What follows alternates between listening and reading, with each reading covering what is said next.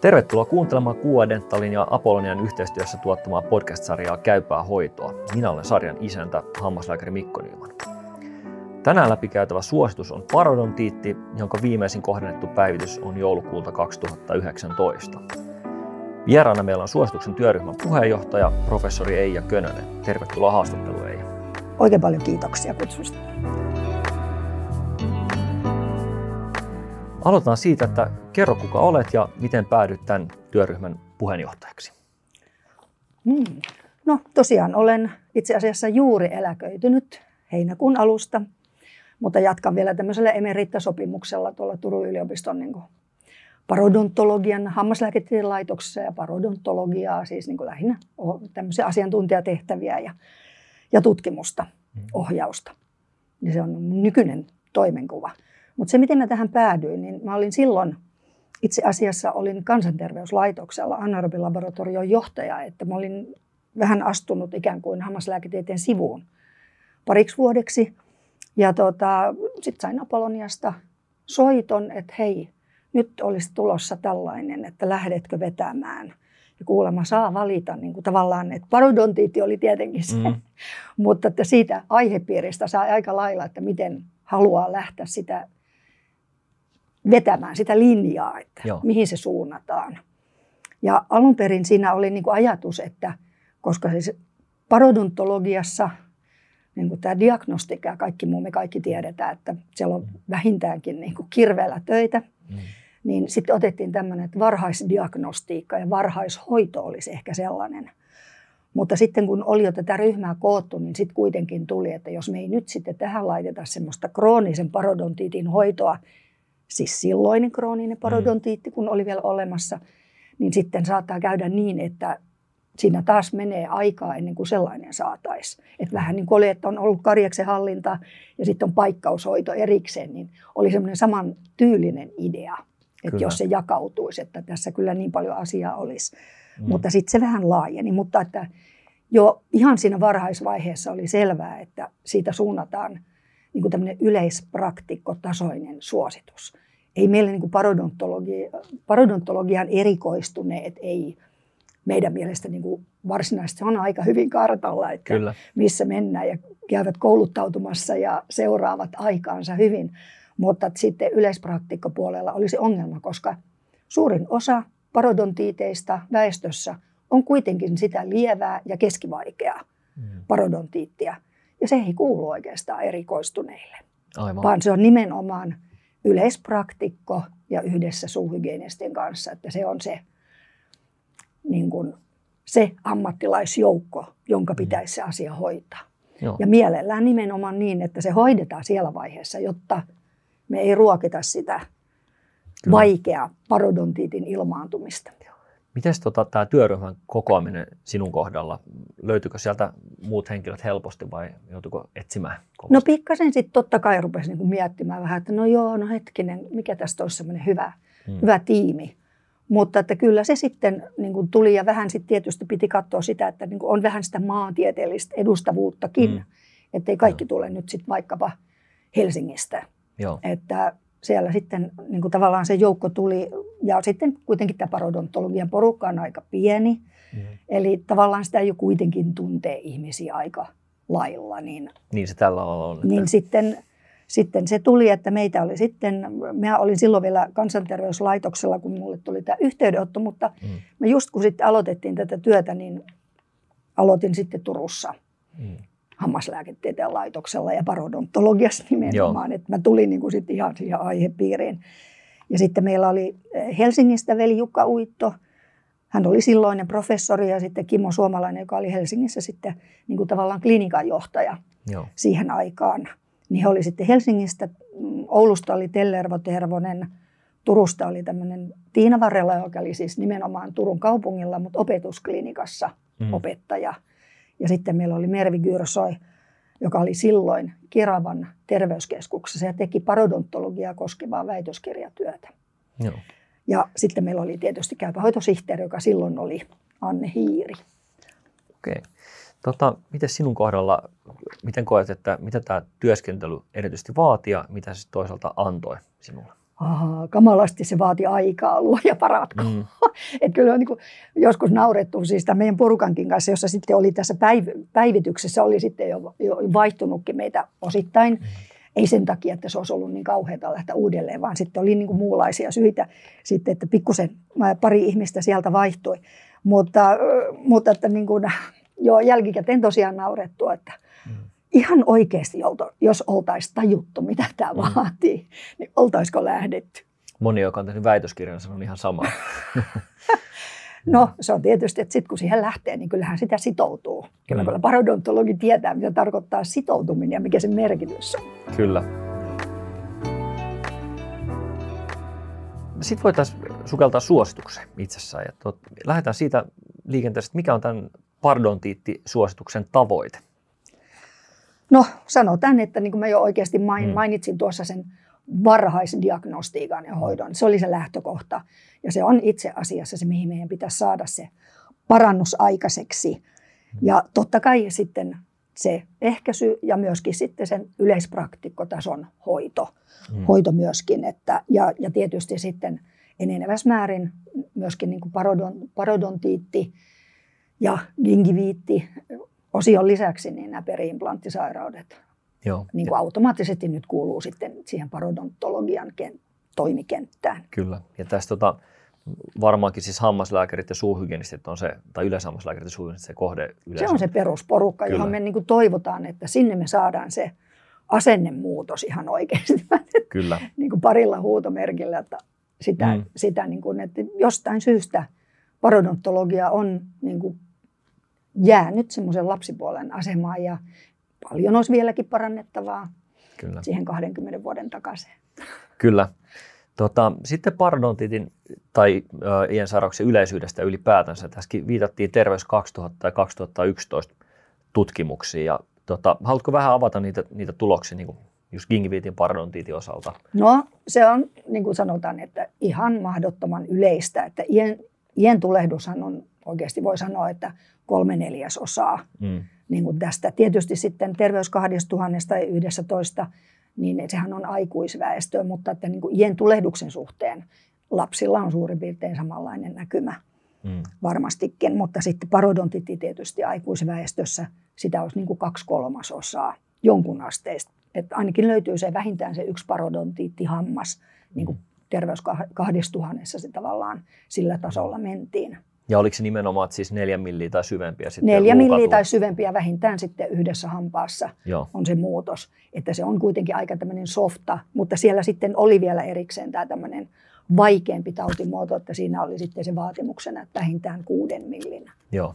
tasku löytyy sieltä. Miten tota 2000 ja 2011, oliko siinä mitään eroa parodontia No sitähän me sitten, kun tavallaan päivitettiin sitten 2016 tätä, niin ajateltiin, että noinkohan – noinkohan se nyt näkyisi, mutta suureksi murheeksi ei se mm. ainakaan vielä näkynyt, että parodontiitti suositus se ensimmäinen tuli julki 2010, niin sitten me ajateltiin, että no ei sitten vuodessa ehdi ihmeitä tapahtua, mutta mm. jos nyt sitten seuraavaa päivitystä tehdessä, niin kyllä kamalasti toivoisi, mm. että nyt se näkyisi, että sillä olisi ollut vaikutusta. Se on kuitenkin sen suosituksen suurin tavoite on se implementaatio Joo. sinne kentälle. Ei sitä suosituspaperista itsessään niin kuin ole, mm. ole kamalasti iloa, jos sitä ei sitten niin kuin omaksuta käyttöön. Kyllä.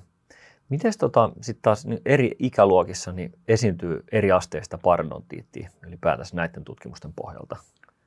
No kyllä siellä sitten, että kun siinähän oli niin kuin terveys kahdessa tuhannessa, mä sen takia puhun kahdesta tuhannesta, koska ne eivät muuttunut tavallaan Joo. siihen 2.11.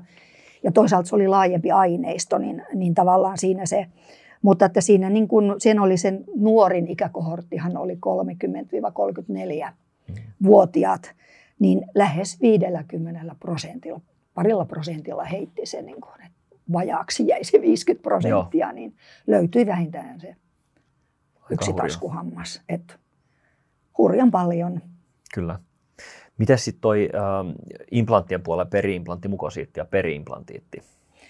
No sanotaan näin, että se on vähän semmoinen kiharaisempi juttu äh, ihan sen takia, että että ehkä perimplantti mukosiitti kuitenkin on semmoinen selkeästi, se on näkyvä se vaatii mm. sen tulehduksen merkit sen ympäriltä. Ja toisaalta siinä ei vielä sitä luu, luumuutosta ole vielä, että se on niin kuin tavallaan analoginen sen kingiviitin kanssa siinä mielessä. Mutta periimplantiitin mukaan sitten kun on ollut tutkimuksia, niissä käytetty erilaisia diagnostisia kriteereitä, eli kuinka paljon luukatoa niin kuin edellytetään, että sitä kutsutaan periimplantiitiksi. Ja sitten toisaalta se seuranta-aikahan niin kuin vaikuttaa ihan valtavasti. Että jos niin kuin tutkimuksessa tehdään vaikka vuoden seuranta-aika tai kolme vuotta, niin sitten kun se on kymmenen vuotta se seuranta-aika, niin sitten se prevalenssi on ihan toista luokkaa sitten. Joo. Sitten tota, seuraava kappale oli altistavista tekijöistä ja, ja siinä, siinä kappaleessa oli kaksi taulukkoa. Ja ensimmäinen taulukko oli parodontiitille ja sen uusiutumiselle altistavia ja syytekijöitä. Tota, avatko hieman sitä taulukkoa näin puheen kautta, että mitä, mitä kaikkea siinä on?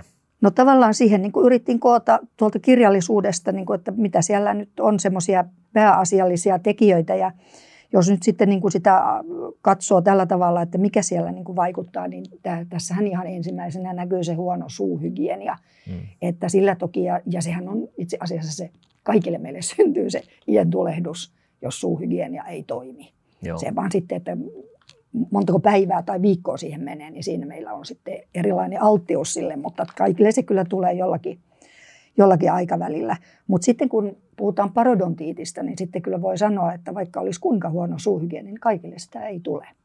Et siinä on sitten, siinä tavallaan se monitekijäisyys vaikuttaa.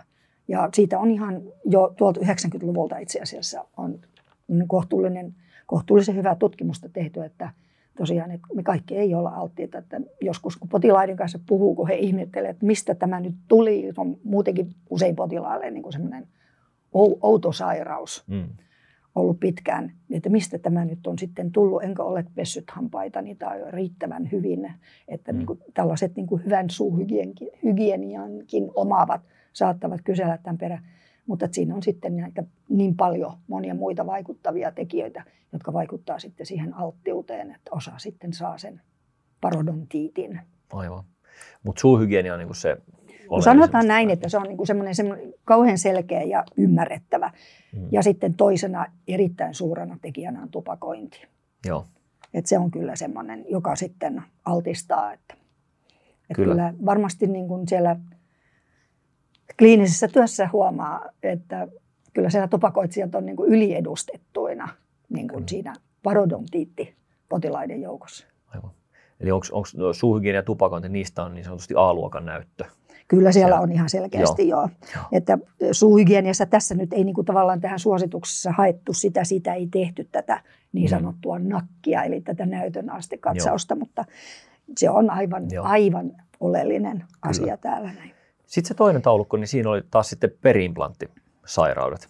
Ja mitä siinä, siinä erityisesti nousi sitten? No tavallaan siellä nyt ei sitten tämmöistä A-tason näyttöä, että siellä tupakointi on nyt liitetty tämmöisenä niin kuin B-tason näyttönä. Mutta sitten se suuhygienia on, on ihan oleellisessa asemassa myöskin tässä. Mm. Että, että periaatteessa jo sitten, kun harkitaan jollekin potilaalle sitä implantin laittoa, niin tavallaan pitäisi olla jo selkeä kuva siitä, millä tavalla potilas on niin kuin sitoutunut hoitoon, niin kuin säännöllisesti noudattamaan mm. sitä ohjeiden mukaan, koska ei sitä suttusuille ei kerta kaikkiaan kannata laittaa. Mm. Että yhden kirurgikollegan kanssa kerran tuli tämmöistä niin kuin väännettyä, että no jos sitten tulee potilas lähetteellä kirurgille niin kuin implantointia varten, että jos se tulee pidemmän matkan päästä, niin kuinka noloa on, on niin kuin lähettää potilas takaisin, vaan kun huomaa, että on niin kuin suuhygieniassa paljon Kyllä. ongelmaa, niin tavallaan mä sanon, että no, se on vielä nolompaa, että sitten kun muutaman vuoden kuluttua se eksplantoidaan se kallis implantti, että Kyllä, kyllä se, se johtaa. Se perustarkastuksen kautta pitäisi aina niin kuin lähteä. Että tietenkin nykyään hirveästi on varsin yksityisellä implanttikonsultaatioita tulee, mutta sitten siinä usein joutuu vähän jarruttelemaan. Että nyt pitää niin kuin oikeasti tutkia vähän tarkemmin. Joo, tässä kyllä mielellään niin kuin ihan haluaisi painottaa sitä, että, että tavallaan että siinä on sitä seurantaa sen tavallaan mm. potilaan terveyskäyttäytymisestä, mukaan lukien sitten se tupakointi. Ja toki muitakin asioita sitten kyllä. siinä on, on kyllä syytä ottaa sitten huomioon. Sitten voitaisiin mennä tähän diagnostiikkapuoleen ja, ja tosiaan diagnostiikan tavoitteena on suosituksen mukaan tunnistaa jo varhaisvaiheessa tulehduksen merkit, kiinnityskato ja taudin uusiutuminen. Ja aloitetaan siitä, mitä, mitä oireita iensairautta ja parodontiitti aiheuttaa? No harmillista kyllä, ei paljon mitään. Se onkin niin. se suurin ongelma. Että jopa vaikeaa parodontiittia sairastavat potilaat sitten, kun heille on se paljastunut ja heidän kanssa keskustelee, niin he on ihan osa äimän käkenä niin sanotusti, että mistä tämä on tullut? Ei mulla ole ollut mitään oireita – Mm. Ja miksi tämä tuli mulle ja mm. näin poispäin. Ja, ja sitten nimenomaan sitten tässä tätä asennekasvatusta niin kuin kollegakuntaan päin siinä mielessä, että potilasparat eivät kyllä osaa hakeutua parodontiittihoitoon. Että kyllä se on niin kuin meidän ammattilaisten tehtävä Joo, ja löytää se. Kyllä ja usein huomaa, että kun sanoo parodontiitti potilaalla tietää, on varmaan ollut tällä hetken, niin usein he kuulevat sen ensimmäistä kertaa ja se on aika järkyttävää tietenkin. Näinpä. että siinä on sitten tietysti näitä kollegiaalisuuteenkin meneviä tämmöisiä hankalia kysymyksiä. Joo. Saattaa olla, että jos potilas on vaikkapa käynyt niin kuin vaikka 10-20 vuotta jollakin kollegalla, ja joka vaikkapa eläköitymisen vuoksi sitten siirtyy ja sitten mm. havaitaan tällainen. Mulla on itsellä aikana ollut tämmöinen potilas, mm. jossa ensikättelyssä oikeastaan kymmenen toivotonta hammasta, joita ei voitu enää pelastaa. Joo. Ja potilas oli käynyt parikymmentä vuotta niin kaksi kertaa vuodessa hammaslääkärissä. Kyllä. Nämä ovat ikäviä tapauksia. Sitten jos mietitään potilaan haastatteluja lomakkeen pohjalta esitietoja, niin mitä erityisesti sairauksia tai lääkityksiä tai muita tekijöitä sieltä pitäisi poimia?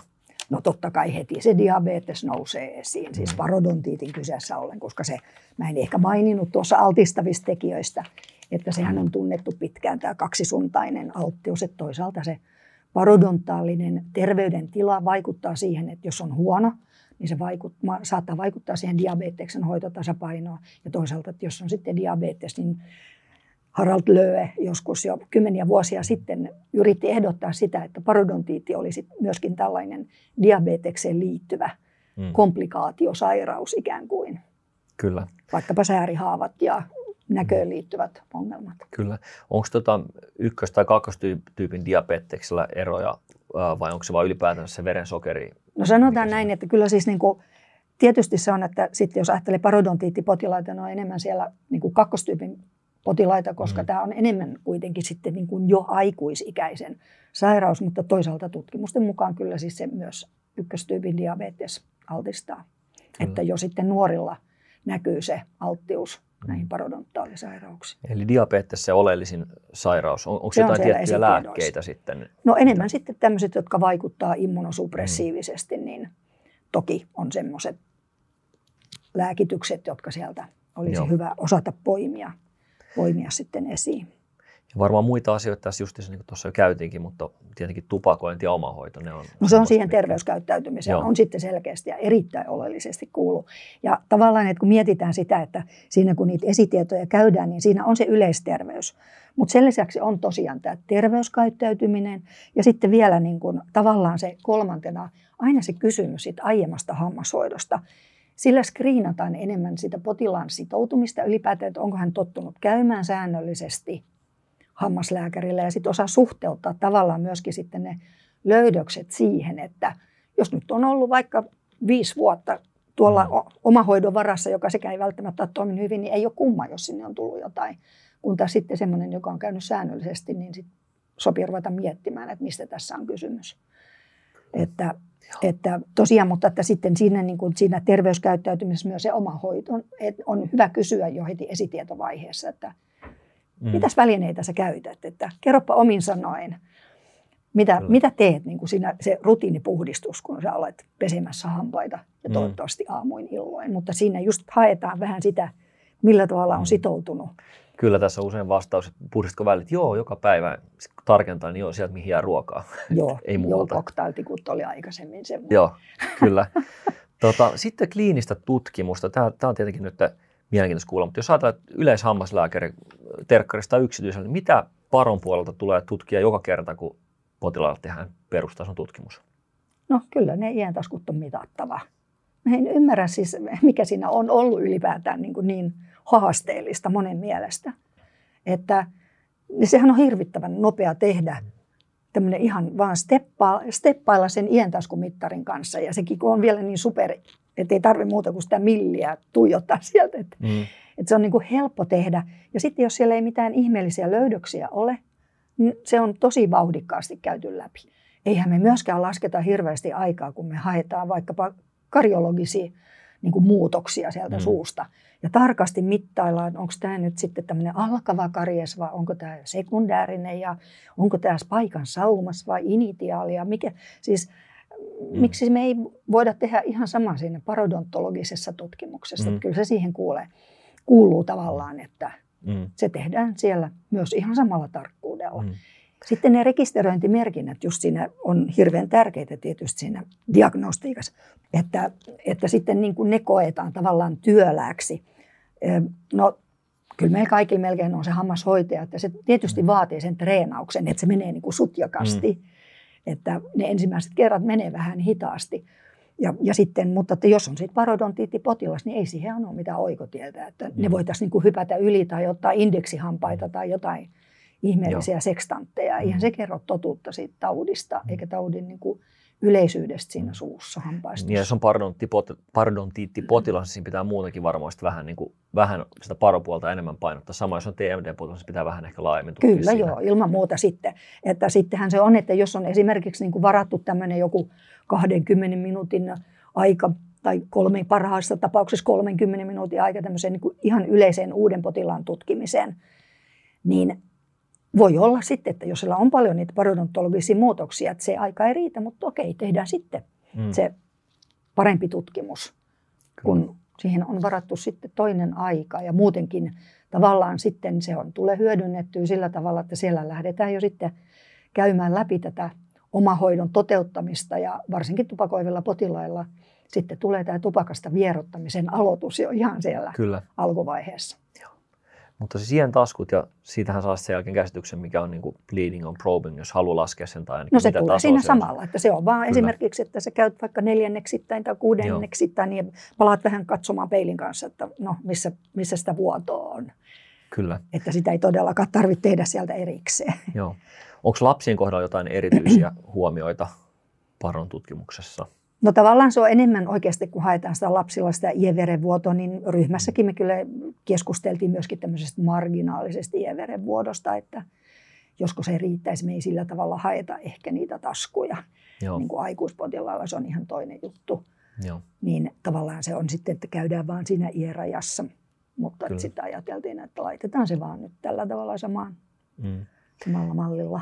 Noissa tota, potilastietojärjestelmissä on aika hienoa, ainakin näissä uusissa, että kaikki kohdat löytyy kaikille, mutta sitten myös bongasin tuolta tuollaisen kuin Periodontal Chart, mistä, missä on niin parostatus, plus siinä on ohjeita siihen tutkimukseen. Se on aika näppärä, minkä voi ainakin vilkaista läpi tai printata.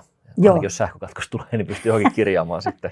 Joo, ei kyllä. Sitten. Mä siis sanon, että oma, oman niin kuin tämän kliinikkouran niin olen käyttänyt enemmänkin siis niin kuin näitä paperiversioita, Joo. ihan näitä liiton tuottamia statuskaavakkeita. Ja mä sanon, että itse asiassa parodontologille tämä antiikkinen paperiversio toimii hyvin, koska sä voit lyödä ne siihen pöydälle riviin. Mm. Koska parodontologi tai yleispraktikko mm. silloin, kun on kyseessä sitten parodontiittipotilas, niin mehän ollaan kiinnostuneita myöskin siitä, että mitä sillä oli aikaisemmin. Joo, niin että me ei vaan tuijoteta sitä tämänhetkistä tilannetta, vaan me aina katsotaan, että miten se on elänyt, koska se on aaltoliikettä Kyllä. välillä. Sitten kuvantamisesta. Mitäs äh, parodontiitti tai periimplantiittipotilaan röntgenkuva, mitä, mitä kuvia suositaan? Tai no, Suomessahan yleensä otetaan aina se orkkopanttomahan melkein on tämmöinen rutiini ikään kuin, vaikka tavallaan ajatellaan, että vasta sitten kun on niin kuin tavallaan indikaatio, sellainen että merkkejä siitä, että se on sairaus, niin sitten tavallaan kuvantaminen. Mutta se nyt yleensä on kuitenkin, että meillä on se ortopanttomo, tai panomara, panoraamatomografia, mm. se kai se on se ihan asianmukainen nimitys sille. Mutta sitten Euroopassa käytetään tosi paljon, niin kuin, että otetaan intraoraalikuvilla mm. se koko status, varsinkin sitten jos on niin tämmöinen, että on, niitä, on tämmöinen yleistynyt parodontiitti, niin sillä mm. saadaan tarkempi kuva kuin mitä panoramakuvassa mm. näkyy. Mutta että sanotaan näin, että kyllä mä suosin, että jos on jo siis selkeitä kakkos-, kolmosasteen furkaatioita varten, että jos sillä niin kuin huomaa, että on furkaatiovaurioita, niin ilman muuta röntgenkuva ehkä ykkösvaurioisista ei tarvi, mutta nämä pidemmälle menneet furkaatiot ilman muuta ja sitten tavallaan, että jos on selkeitä muutoksia, niin kyllä me halutaan nähdä sitten mm. se luurajan kulku, mikä toki sitten, että jos on täysin horisontaalisesti kulkeva luukaton, niin se orto, se on ihan mm. kun mä oon niin tottunut tähän ortosanan. Mm. Tässä panoraamakuvassa mm. näkyy hyvin se horisontaalinen Joo. luurajan kulku, mutta jos sieltä niin kuin näkee, että siellä tulee sitten tätä vertikaalisuutta, niin näistä kohdista sitten se mm. luukato katsottaisiin ihan myöskin niin kuin, ihan intraoraalikuvalla. Joo. Onko Whitewin kuvat hyvät? No, erityisesti nuorilla ja muutenkin. Mm. On, niin kuin mehän ollaan siellä suosituksessakin sanottiin, että kun kuitenkin tietyistä ikäluokista, siis nyt nuorista yksilöistä otetaan nämä Whitewin kuvat, mm. niin että myöskin niin kuin ei unohdeta sitä, että ei tuijoteta vaan sitä kiille ja denttiini mm. muutos, muutosta siellä, vaan pikkusen siirretään sitä katsetta ja katsotaan se marginaalinen luurajan kulku. Joo, sehän kuvautuu kyllä todella hyvin. Just se kuvautuu todella hyvin, joo. joo. Sitten on uh, mikrobiologisia tutkimuksia. Enpä muista, että tällaisia olisi kymmenen vuoden aikana itse tullut otettua, mutta uh, milloin niitä on tarpeen ottaa ja kuka ne yleensä? No periaatteessa suosituksessakin ollaan siihen selkeästi niin otettu, että silloin kun me ylipäätään kun harkitaan mikrobilääkityksen käyttöä, niin tämmöinen empiirinen käyttö, joka usein johtaa siihen, että me käytetään tämmöistä niin sanottua cocktail-lääkitystä, mikä on hyvin laajakirjoinen, mm. niin sen välttämiseksi meillä on Pohjoismaissa hyvin selkeä kanta siihen, että me pyritään niin kuin rajoittamaan sit se mikrobilääkitys, niin sitten me haluttaisiin tietää, mitä siellä myös sitten on. Mm. Että me pystytään kohdentamaan sit sitä mikrobilääkitystä. Mutta yleisesti ottaen, niin loppujen lopuksi niin kun suurin osa potilaista ei tätä tarvitse. Me ollaan yleensä sitten se vaikean parodontiitin mm. Tai sitten, jos on tämmöinen nuoren ihmisen parodontaalimuutoksia tulee, mm. niin heille sitten kyllä herkemmin ilman muuta. Mutta enemmän erikoishammaslääkäritason hoidossa. Enemmän sitten erikoishammaslääkäritason hoidossa. Miten näitä muita, muita tutkimuksia sitten? On MMP-kasitesti on semmoinen, mistä on paljon puhuttu viime on vuosina. On erittäin ja... paljon joo ja kyllä tänne kentälle kaivataan siis ihan oikeasti niin erilaisia diagnostiikkamenetelmiä. Mutta että tavallaan siitä sen käytöstä on miten mä sanoisin, sitä suositellaan ikään kuin semmoisena, että kun se potilas istuu siinä tuolissa, että sitten mm. ruvetaan tekemään sitä testiä, niin minä, mun on ollut vaikea henkilökohtaisesti hmm. ymmärtää, koska meidän parodontiitin kyseessä ollen pakko tietää myöskin, missä ne muutokset on. Hmm. Et, et se on joka tapauksessa niin tehtävä, niin mä en niin näe sitä, että mitä se antaa siihen kliiniseen tutkimukseen. Hmm. Mutta seuran, tavallaan sen screenaukseen ja seurantaan. Mm. Mun mielestä siellä on selkeästi ne käyttöalueet, joissa mä voin hyvin, hyvin nähdä, että se on ihan Aivan. hyvä testi sinne. Okei, sit ja tos... nimenomaan ehkä sitten just tämä nimenomaan, että kun puhuttiin noista vaikkapa diabetikoista, niin siellä niin kuin tavallaan siellä jossain diabetesseurannassa, että ne ei ole välttämättä sitten ollenkaan hammaslääketieteen alan ihmisiä, jotka sitten, Aivan. jotka sitten ottaisi niitä jossain kardiologian puolella nämä sydänsairaat potilaat, diabeetikot, tämän tyyppisiä, joita sitten ehkä, joilla on vaikka keinonivelleikkauksia ja muita tämmöisiä, niin tämmöisen screenaukseen voin, voin hyvin kuvitella, että se toimii siellä hyvin. Sitten tosiaan suositus sanoo, että löydösten perusteella tehdään sitten se parodontologinen diagnoosi. Ja parodontiittitapauksessa määritään taudin vaihe 1-4 ja potilaan riskiluokka A-C. Nyt voisi siinä ne taulukot niiden pohjalta käydä vähän läpi näitä diagnooseja, mihin, mihin ne sitten perustuu ja miten tämä luokittelu tehdään sitten. No silloin kun tämä tuli, ja tähän on nimenomaan sitten, että tähän tehtiin tämä kohdennettu päivitys silloin 2019, kun tavallaan tuli tämä uusi luokittelu, joka muutti näitä asetelmia niin kuin kohtuullisesti, heitettiin romukoppaan niin sanotusti krooninen ja aggressiivinen Tosin kyllä se aggressiivinen sieltä vielä tulee, tulee niin kuin esiin. Silloin ne tietyt tyypit, semmoinen tietynlainen fenotyyppi, joka siinä näkyy, niin vaikka nyt puhuu siitä aggressiivisesta, niin ei, ei ole mikään iso ongelma. Mutta noin, että se, mistä mä olen ollut tosi iloinen niin kuin tässä uudessa luokittelussa, on tämä, että siellä käytetään näitä vaiheita. Siis parodontiitti on etenevä tauti. Eli tavallaan ei kukaan muutu yhtäkkiä vaikeaa parodontiittia sairastavaksi potilaaksi, vaan kaikki menee sieltä. Kaikki lähtee siitä, että siellä on se mm. krooninen inflammaatio, krooninen gingiviitti. Ja niistä potilaista osa sitten, jotka ovat alttiita sairastumaan parodontiittiin, niin he siirtyy sitten parodontiittivaiheeseen, mutta se on lievä siinä mm. alkuvaiheessa. No jos mitään ei tehdä, se siirtyy keskivaikeaksi. Ja jos edelleenkään ei tehdä mitään, niin sitten meillä on jo se vaikea parodontiitti.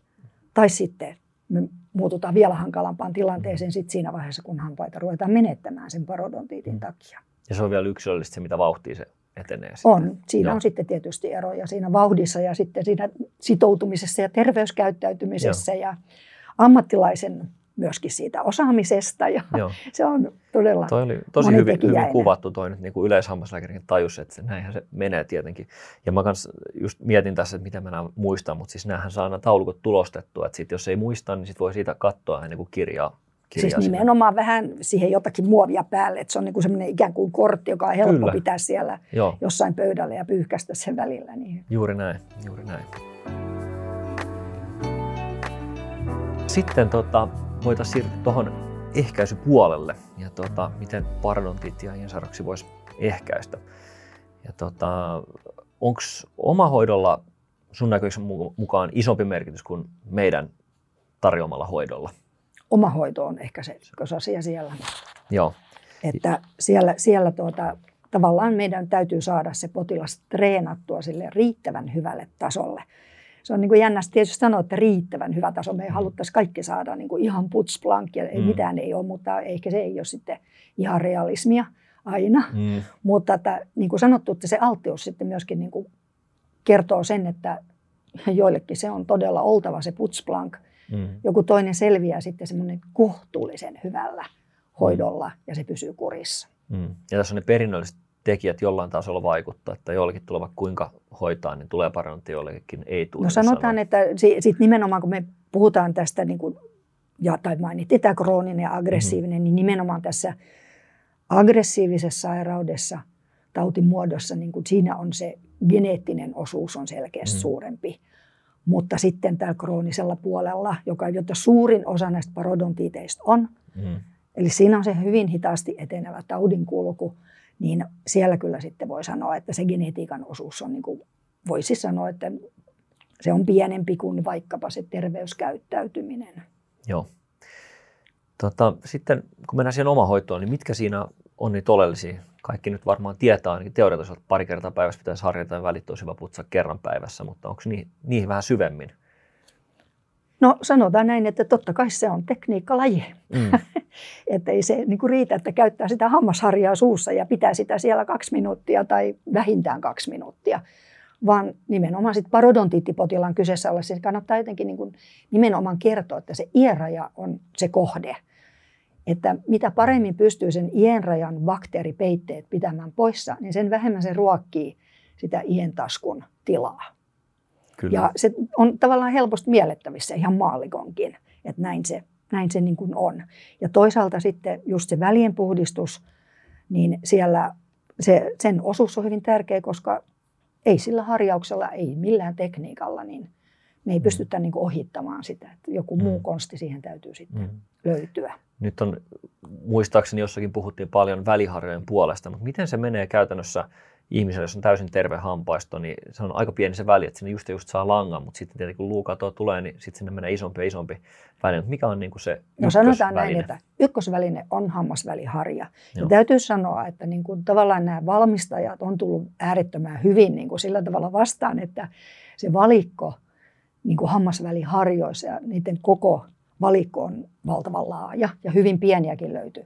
Mutta ei ole, se ei ole niin kuin tämmöinen, että se täytyy olla hammasväliharja. Mm. Jos se ei mahdu sinne, niin sitten otetaan vaikkapa harjatikku, eli tämä mm. silikonivartinen harjatikku.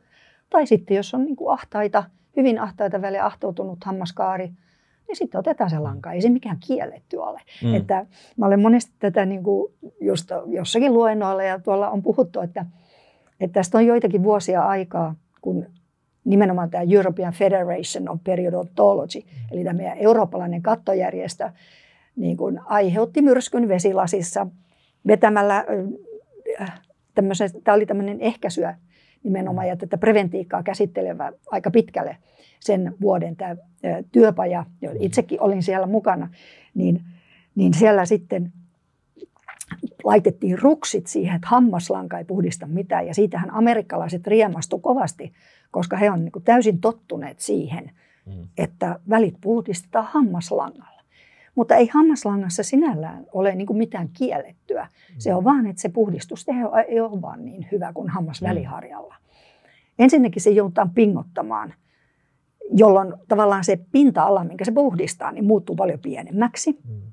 Että hammasväliharjalla sehän menee nurkan taakse myöskin siellä suun sisäpuolisilla Kyllä. pinnoilla. Eli se ottaa semmoisen laajan pinnan ja siihen laajuuteen se itse asiassa se puhdistusteho varmasti mm. pitkälle niin kuin pohjautuu. Ja sitten toisaalta hammaslangassa on se, että se on, se on kyllä sillä lailla tekniikkalaji, että sillä hel, helposti myöskin sitten niin kuin napsauttaa mm. sen siihen papilan päälle, jolloin kovakouraisessa käsittelyssä niin sillä voi saada ihan haavaumat mm. aikaiseksi sinne, mikä ei ole ollenkaan tarkoitus. Mm. Että, mutta jos on hyvä langoittaa, ei, ei se on millään tavalla kielletty eikä tarkoituksenmukaista, että se väkisellä vaihdetaan johonkin toiseen. Jos se puhdistus toimii, niin hyvä on. Mm. Kun saisi edes aloittamaan sen puhdistuksen, se on aina Näinpä. Se. Joo. Miten sitten meidän ammattilaisten tarjoamat vaihtoehdot tai hoidot tähän ehkäisyyn liittyen? Miten sinä näet niiden roolin? No tavallaan mä sanoisin, että aika vähän me loppujen lopuksi tarjotaan. Että mä joskus niin naureskelenkin, että, että 70-luvulla oli vielä varaa harrastaa kaikenlaista ehkäisyä ja oli vaikka mm. minkä näköistä opetushoitajaa ja hammasharjauksen opettajaa ja vaikka mitä. Mutta nyt, vaikka me ollaan faktisesti, me ollaan huomattavasti rikkaampi kansakunta, mm. mutta nyt meillä ei ole varaa niin kuin, tämän tyyppisiin toimenpiteisiin, mikä on hirveän hassua, koska me mm. säästettäisiin ihan valtavasti sitten niin kuin tämmöisellä pitkällä aikavälillä sitten siellä, että me mm. osa pystytään ehkäisemään sitten se primaaripreventio on aina se halvin ja tehokkain hoitomuoto. Kyllä. Että siinä mielessä se on se oma hoidon opetus mm. ja sitten siihen tupakointiin puuttuminen mm. ja sen korostaminen, niin mä sanon, että sillä jo pääsee mm. hyvin pitkälle. Ja tässä on niin kuin muutenkin pitäisi muuttaa tätä potilaiden ajatusmaailmaa tavalla tai toisella, että se, että jos hammaslääkärin kanssa juttelee, niin jos siihen esimerkiksi laittaa jonkun koodin, joka maksaa jotain, niin siitä tulee, että ei hän, hän tehnyt mitään. että siinä on pieni valu, valuvika No se on valuvika kyllä jo silloin. Mutta joo. toki niin täytyy sanoa, että kyllähän suurin osa niin kuin se, tavallaan siitä informaatiopaketista, mikä mm. me annetaan, niin samallahan me usein tehdään. Että kyllähän me mm. pystytään, niin kuin, mutta että mm. välillä pitää pysähtyä ja todella näyttää ihan kädestä pitäen, miten ne hommat, hommat tehdään. Mutta tässä sitten tulee se työnjako, että että suuhygienisti on niin kuin äärettömän hyvä työpari sitten mm. sille hammaslääkärille. Ja osaava suuhygienisti on kyllä kullan arvoinen. Että, kyllä, tässä just yhdessä koulutuksessa puhuttiin, toimii. että siinä niin kuin pitää olla yhtenäinen viesti hammaslääkärin ja suuhygienistille. Myös sen hammaslääkärin pitää ottaa se asia jollain tasolla puheeksi. Monta kertaa saattaa jäädä sitten muuten. Toi oli hyvä pointti, koska Joo. nimenomaan siinä, että se vahvistuu se viesti.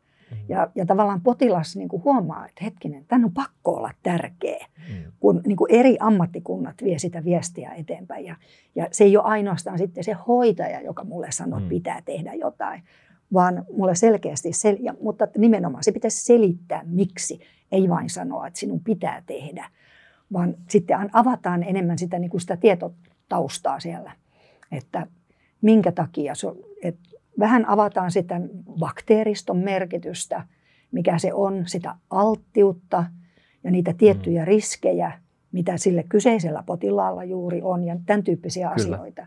Se kohdistuu siihen henkilöön, jolloin se muuttuu yksilölliseksi viestinnäksi. Ja se rupeaa kiinnostaa ihan toisella tavalla, kun annetaan joku lehdykkä käteen, että katsopas tuosta mallia. Mm. Kyllä, tuosta bongasin tämmöisen vältä viisaasti suosituksen tuolta välistä otsikkona on implanttihoidot paropotilailla. Tämä oli aika mielenkiintoinen, mielenkiintoinen semmoinen lyhyt eri, eri sivulle aukeava, aukeava juttu. Että tässä kun puhuttiin myös implanttipotilailla, kelle implanttihoidot sopii, niin siinä on ihan hyvä semmoinen pieni silmäys aiheeseen.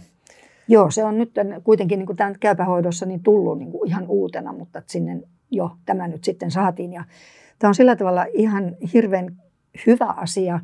Nyt Viime vuonna itse asiassa tuli tämmöinen Heights Mayfield, on tällä implantologia puolella, hän on tuon Clinical Oral Implants Researchin editori.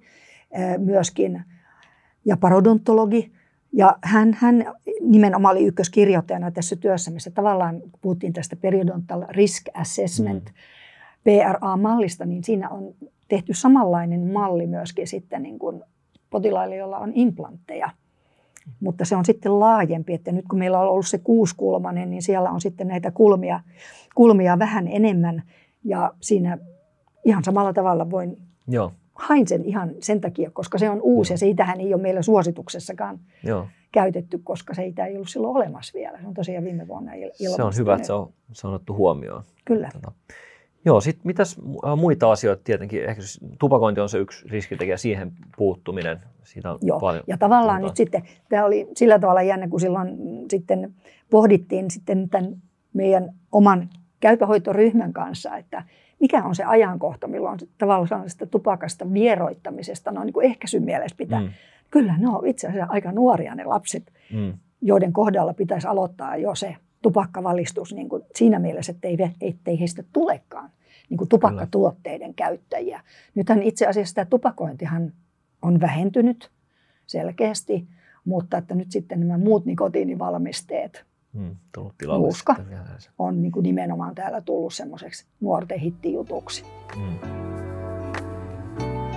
Sitten voitaisiin mennä gingiviitin ja periimplanttimukosiitin hoitoon. Käydään sitä sen jälkeen tullaan sitten parodontihoitoon, mutta mitä, mitkä asiat on oleellisia tässä, kun ei vielä olla päästy parodontiittiin tai periimplantiittiin asti? No oikeasti siellä on sitten se ihan hyvä peruspuhdistus, pitää totta kai tehdä, ja sitten riippuen sitten, että kuinka laajaa se esimerkiksi on se ikenien tulehtuminen, että onko kyseessä lähes koko hampaisto vai onko siellä jotain tiettyjä alueita, niin totta kai se sitten merkkaa, sitten haetaan siellä, että onko siellä, mikä tekijä se on, että sen aiheuttaa, onko siellä jotain paikkaylimääriä, mm. paikkavajauksia, mitä tahansa tämän tyyppisiä asioita. Ja nimenomaan implanttien suhteen aikaisemmin oli nämä sementoitavat mm. implanttikruunut, joissa sitten nämä sementtiylimäärät aiheutti todella isoja ongelmia mm. ja altistivat sitten kyllä ihan periimplantiitillekin. Joo. Ja nyt kun sitten on potilaan kanssa käyty se oma hoito, opetettu niihin kun pystytään ja ollaan mahdollisesti tehdä se puhdistus, hiottu paikka ylimäärä, niin kuinka pian sitten pitäisi ottaa se kontrolli käynti, että katsoa, että onks, onko BOP matalampi? Tai... No vähän sitten riippuu tilanteesta, mutta sanotaan, että about kuukausi. Mm. Vähän mutta alle, vähän yli. Ottaa. Kontrolli mm. pitää olla. Eihän, se, eihän me tiedetä yhtään, mm. tehosko se vai ei. Aivan. Ja sitten tietysti potilaat paljon kysyy niin kuin suuvesien käytöstä tässä mm. ehkäisymielessä. Mutta kyllä meillä Suomessa on tämä, niin kuin, tämä on ihan yleispohjoismainen tämmöinen näkemys siitä, että ei me tarvita niin kuin suuvesiä muuta kuin vain tämmöisen tilapäiseen käyttöön. Mm.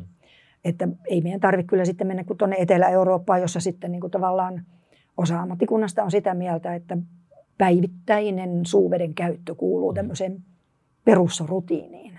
Mm. Mutta miksi laittaa rahaa johonkin semmoiseen, jos se mekaanisesti hoituu asianmukaisesti riittävällä tasolla, mm. niin miksi laittaa rahaa siihen? Siitä ei ole mitään niin kuin lisähyötyä, mutta sitten voi olla sitten pitkässä juoksussa haittaa. Että nythän on ollut jo vuosia niin kuin tavallaan tietoisuus siitä, että se, se vaikuttaa siihen mikrobistoon. Ja siinä voi tulla tämmöinen herkkä tasapaino, joka voi sitten heijastua vaikkapa verenpaineen säätelyyn esimerkiksi, että sillä voi olla yllättävän kauaskantoisia seurauksia, niin mm. ei, ei semmoista, mikä on tarpeetonta. Mutta toki sitten tämmöinen tilapäinen käyttö, että saadaan tilanne rauhoittumaan, niin ilman muuta. Sitten parodontiitin hoitoja. Ja tässä tosiaan todettiin, että ensisijaisen tavoitteena on hoitaa infektio ja estää kudostuhon eteneminen. Miten tämä paronhoito käytännössä etenee vaiheittain? Mistä se alkaa ja mihin se pää, ikinä se ei varmaan pääty täysin, mutta miten Joo, se ei menee? se pääty. No sanotaan näin, että kyllä se lähtee siitä, että meillä on se hyvä diagnostiikka niin kuin, tai diagnoosi. Takana se on asianmukainen ja sitten on, se lähtee aina siitä suuhygienian opetuksesta yksilöllisesti juuri tälle potilaalle. Se on ihan, ja sitten muu, että jos on näitä riskitekijöitä, kuten vaikkapa tupakointi, niin siitä me lähdetään aina. Se on se ykkös, vaihe tai ykkösaskel, niin kuin miten sitä hoitoa lähdetään toteuttamaan. Ja ja paljon puhutaan sitä, että ehkä sitten myöskin tämmöinen niin kuin eräänlainen karkea puhdistus, niin kuin ammattimainen puhdistus, jotta potilas pystyy toteuttamaan sitten sitä hyvää omahoitoa. Mm. Jos, jos siellä on paljon hammaskiveä tai paikka ylimääriä tai jotain muuta, niin ne kuuluu siihen ykkösteppiin, että tällä lähdetään menemään, mm. että se potilas pystyy toteuttamaan sitten sen hyvän omahoidon. Ja sen jälkeen tietysti se subgingivaalinen instrumentointi on se peruspilari niin kuin tavallaan tämmöisessä ei-kirurgisessa hoidossa, millä me aina lähdetään liikkeelle. Mm. Se on ihan sama sitten, että ei me koskaan lähdetä niin kuin kirurgiseen hoitoon suoraan, mm. vaan se menee sen perushoidon kautta. Ja sama itse asiassa menee myöskin sitten, kun hoidetaan perimplantiittia. Eli hammaskive ja äh, biofilmin poisto. Biofilmin poisto ja hammaskivet pois Joo. ja kaikki tämmöiset lakkia retentoivat tekijät, Joo. mitä ne sitten onkin. Joo. Sitten erikoishammaslääkäritasolla tietenkin oli nämä mahdollisesti mikrobilääkitykset. Parodontaali-kirurgia on myös sellainen. Miten tämä sitten taas tämä purennan hiontaa, kuinka herkästi tätä yleispraktikolle suositat, vaikka se on kanssa no, aina, missä Ei mitään, mitään tasapainotushiontoja tai mitään muuta, että ne on paras niin kuin jättää. Mutta että mm. siis jos on parodontiittinen hammas mm. ja se liikkuu toiminnallisissa liikkeisiin, niin pakkohan sille mm. jotakin tehdä, koska ei se ikinä niin kuin tavallaan parane se sen tilanne, jos se joka kerta kun hampaat pistää yhteen, niin se heilauttaa sitä johonkin siitä. Ei sinne synny sitä epiteelikiinnitystä. Mm. Suurin osa kuitenkin niin kuin tämmöisen instrumentoinnin jälkeen, niin sehän tarkoittaa, ei siellä tapahdu regeneraatiota, vaan siellä tapahtuu se pitkä epiteelikiinnike, joka toimii ihan hyvin mm. silloin, kun oma hoito sitten jatkossakin toimii hyvin.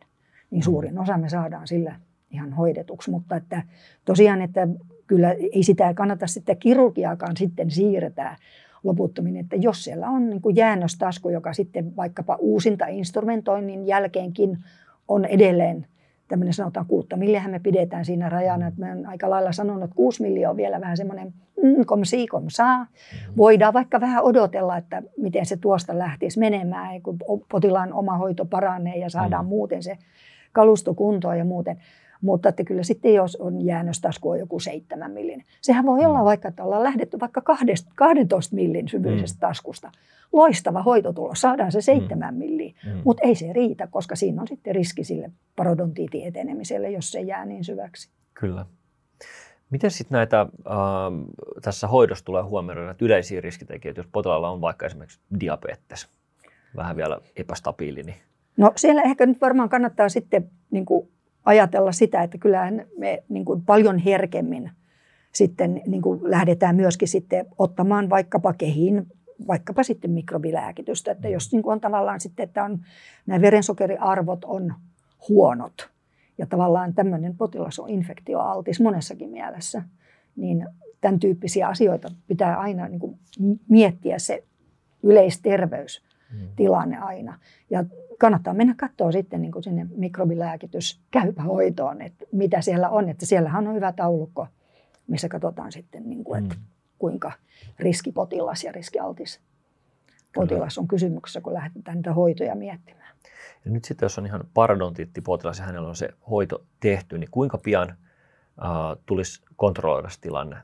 No käypähoidossa me on otettu tämä näin, että siellä on niin kuin me puhutaan noin kuukaudesta, 4-6 viikkoa.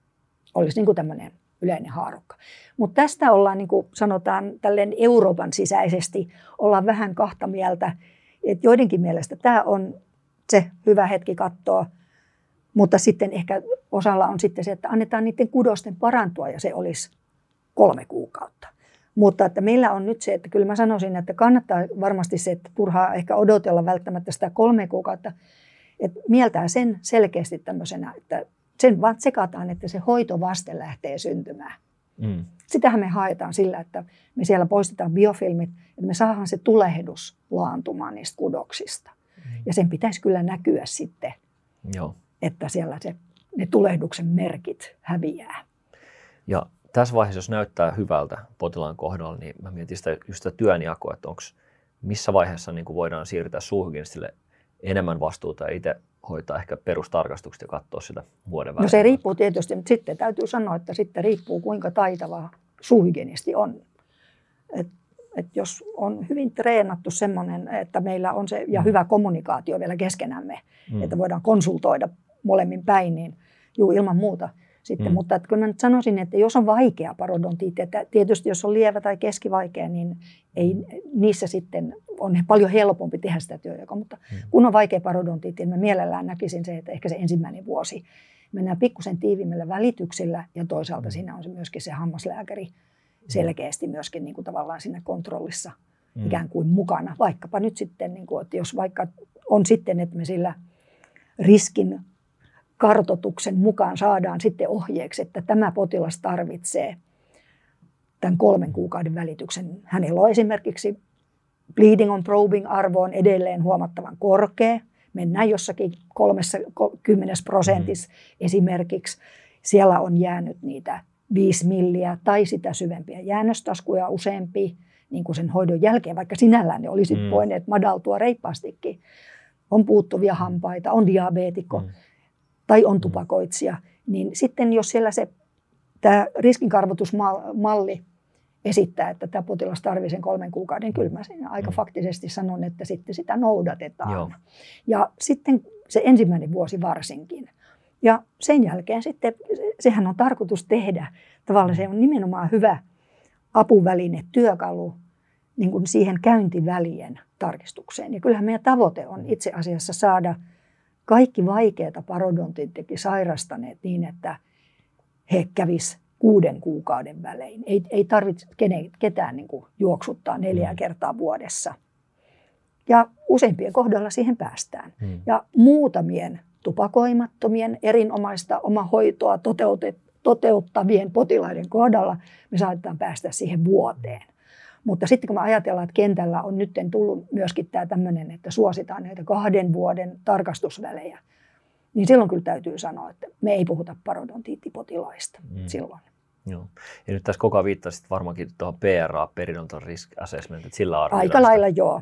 Että se on, siinä on muitakin, muitakin tämmöisiä vastaavia, mutta tämä on nyt ollut semmoinen, mitä nyt vaikka Turun yliopistossa, niin on nimenomaan, että Joo. opiskelijat jo treenataan Kyllä. Ja tästä rutiinikäyttöön. Kyllä, ja tästä kappaleesta just löytyykin tuo linkki sen PRA, Kyllä jos joku haluaa Ja sen tekee muutamassa minuutissa. Että sehän Joo. on ihan niin kuin, että ei tarvitse niin miettiä, että en mä voi mm. pistää tähän aikaa.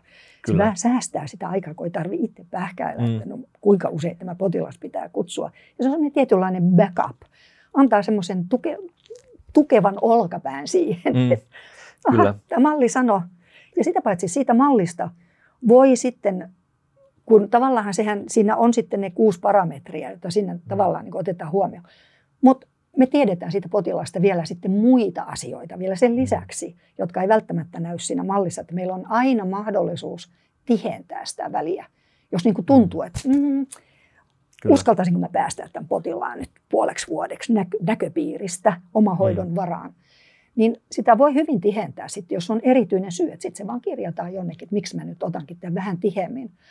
Mutta että jo, mä olen sanonut, että mä en keksi yhtään hyvää syytä, miksi se käyntiväli laitetaan niin kuin pidemmäksi kuin mitä se riskinkartoitusmalli sanoo. Kyllä. Siihen ei ole syytä. Sitten lyhyesti parodontiitin yhteys yleissairauksiin. Tästä, tästä on nyt tietenkin paljon, tästä varmaan eniten lehdistössä ja muualla puhuttu, niin kuin potilaatkin Joo. jonkun verran tietää. Mutta onko tässä jotain viimeisimpiä uutuuksia tai uusia tutkimuksia aiheesta, mikä olisi... Oi viimeisimpiä uutuksia. Siis tämä tuntuu, että parodontiitti liitetään nykypäivänä Kaikkeen. siis niin kuin melkein. Melkein mihin vaan. Et ehkä nämä viimeisimmät on, me puhutaan jo kaikenlaisista Alzheimereista ja, mm. ja mentaalisista häiriöistä ja autismista ja mm. vaikka mitä. Mutta ehkä nämä, jotka niin kuin selkeästi on semmoiset, että meillä on erittäin mm. vahva näyttö, on just tämä diabetes, mm. Sitten on nämä sydänsairaat, on myöskin semmoinen selkeästi sellainen mm. ryhmä. Ja erilaiset, joilla on keinoniveliä ja mm. tämän tyyppisiä, ja on niin kuin immunosuppressiivisia potilaita, niin mm. tavallaan, että he, heidän on, on äärettömän tärkeää, että heidän parodontiuminsa on kunnossa. Joo. Eikä sinänsä yllätä, että parodontiitti yhdistetään kaikki, koska siinä on ihan järjetön haavapinta-ala, jos miettii, mitä taas vaikka keinonivelleikkausta verrattuna siihen, että jos pieni tulehdus on jossakin. Joo ja, se... ja todellakin siis, että se bakteerikuormitus ja mm. nimenomaan ei ainoastaan bakteerikuormitus, vaan se patogeenikuormitus niin kuin tavallaan, jota, joka sitten sen avoimen haavan kautta pääsee sitten mm. sinne elimistöön, niin Kyllä. se on melkomoinen.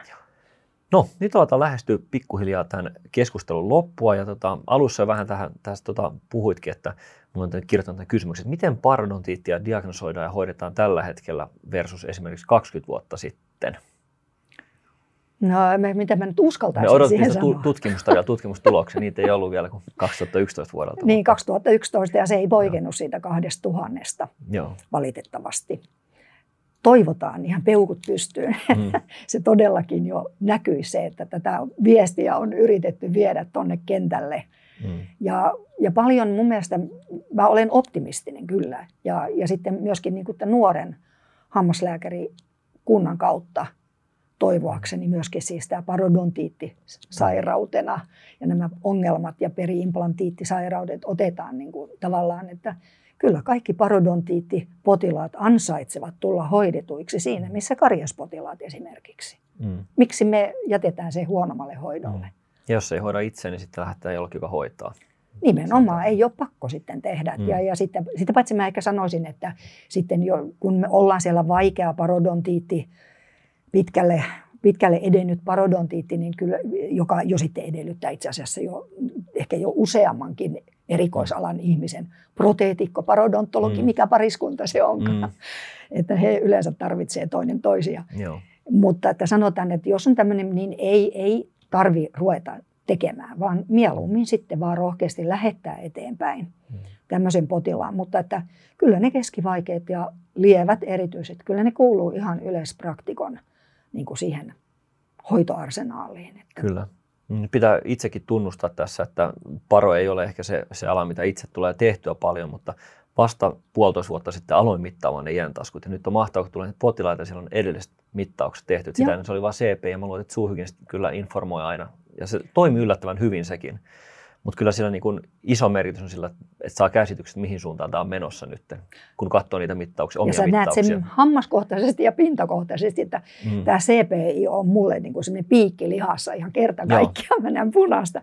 Siis mm. musta se on äärettömän hyvä varmaan johonkin statistiseen seurantaan jossakin terveyskeskuksessa tai mitä tahansa, mutta mm. ei, se, ei se sovellu diagnostiikan tekoa. Mm. Et, et kyllä se täytyy olla totta kai sitten, että jos se lähdetään sitten CPistä ja ihan oikeasti siellä sitten nämä sekstantit saa mm. arvon nolla tai yksi. Mm.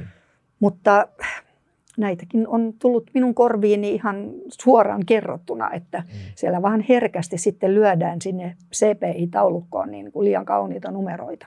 Valitettavasti näin. Kyllä, ja toi niin kun ajatuksen, että pelkkä iäntaskujen mittaus, niin kuin sanoit, niin se, se on kyllä nopea juttu, että siinä me aikaa. On puhuttu myös iävetämiä ja kaikkien muiden, ja just tämä, mistä kohti vuotaa verta, mutta miten tärkeänä näet, että ne kaikki myös tulisi kirjattua? Onko se niin kuin se iäntaskujen mittaus ja siitä se verenvuoto? No se, sen jos pystyy tekemään, että saa ne niin taskusyvyydet, että onnistuu bongaamaan sieltä kaikki, mitkä on se neljä milliä tai yli sen, ja sitten sen iän verenvuotoprosentin – saa aikaiseksi. Toki sitten sitä vuotoahan on hyvä seurata myöskin siis sillä tavalla, että hän on jo 80-luvun lopulta, että, että semmoinen alue, siis ihan pintakohtaisesti, jos on joku tietty pinta, joka vuotaa jatkuvasti, eli kerrasta toiseen, niin se, sen, siinä semmoisen parodontiitin etenemisriski on ihan selvä. Kyllä. Tämän pohjalta sitten vaan nyt kaikki muutkin mittaamaan iäntaskuja tästä eteenpäin. Niin mutta nyt me lopetellaan tähän ja iso kiitos haastattelusta Eija. Oli oikein, oikein mukavaa tietoa parodontiitista ja paljon, paljon hyviä juttuja tuli Joo, jos yhden asian saa mainostaa, Totta ihan kai. vain sen. Tämä tulee olemaan Hammaslääkärilehdessä nyt. Kevään aikana tulee sitten tämmöinen pohjoismainen teemanumero parodontiitista. Ja siinä nimenomaan verrataan jossain määrin siis sitten, mitä niin kuin tavallaan nämä eurooppalaiset suositukset ne on ihan uunituoreet kuitenkin, mitä ne sanoo no viime vuodelta ja miten ne vertautuu sitten näissä meidän pohjoismaisiin suositukseen. Ja on ollut kiva huomata, että aika lailla linjassa mennään. Okei, mielenkiintoista luettavaa Kyllä. siis keväälle 2022 luvassa. Näin on luvassa, joo. Hyvä. Käännöstyö on jo menossa, tiedän. Hienoa. Seuraavaksi jatkamme sitten hammasperäiset äkilliset infektiot ja mikrobilääkkeet suosituksen parissa. Moi moi!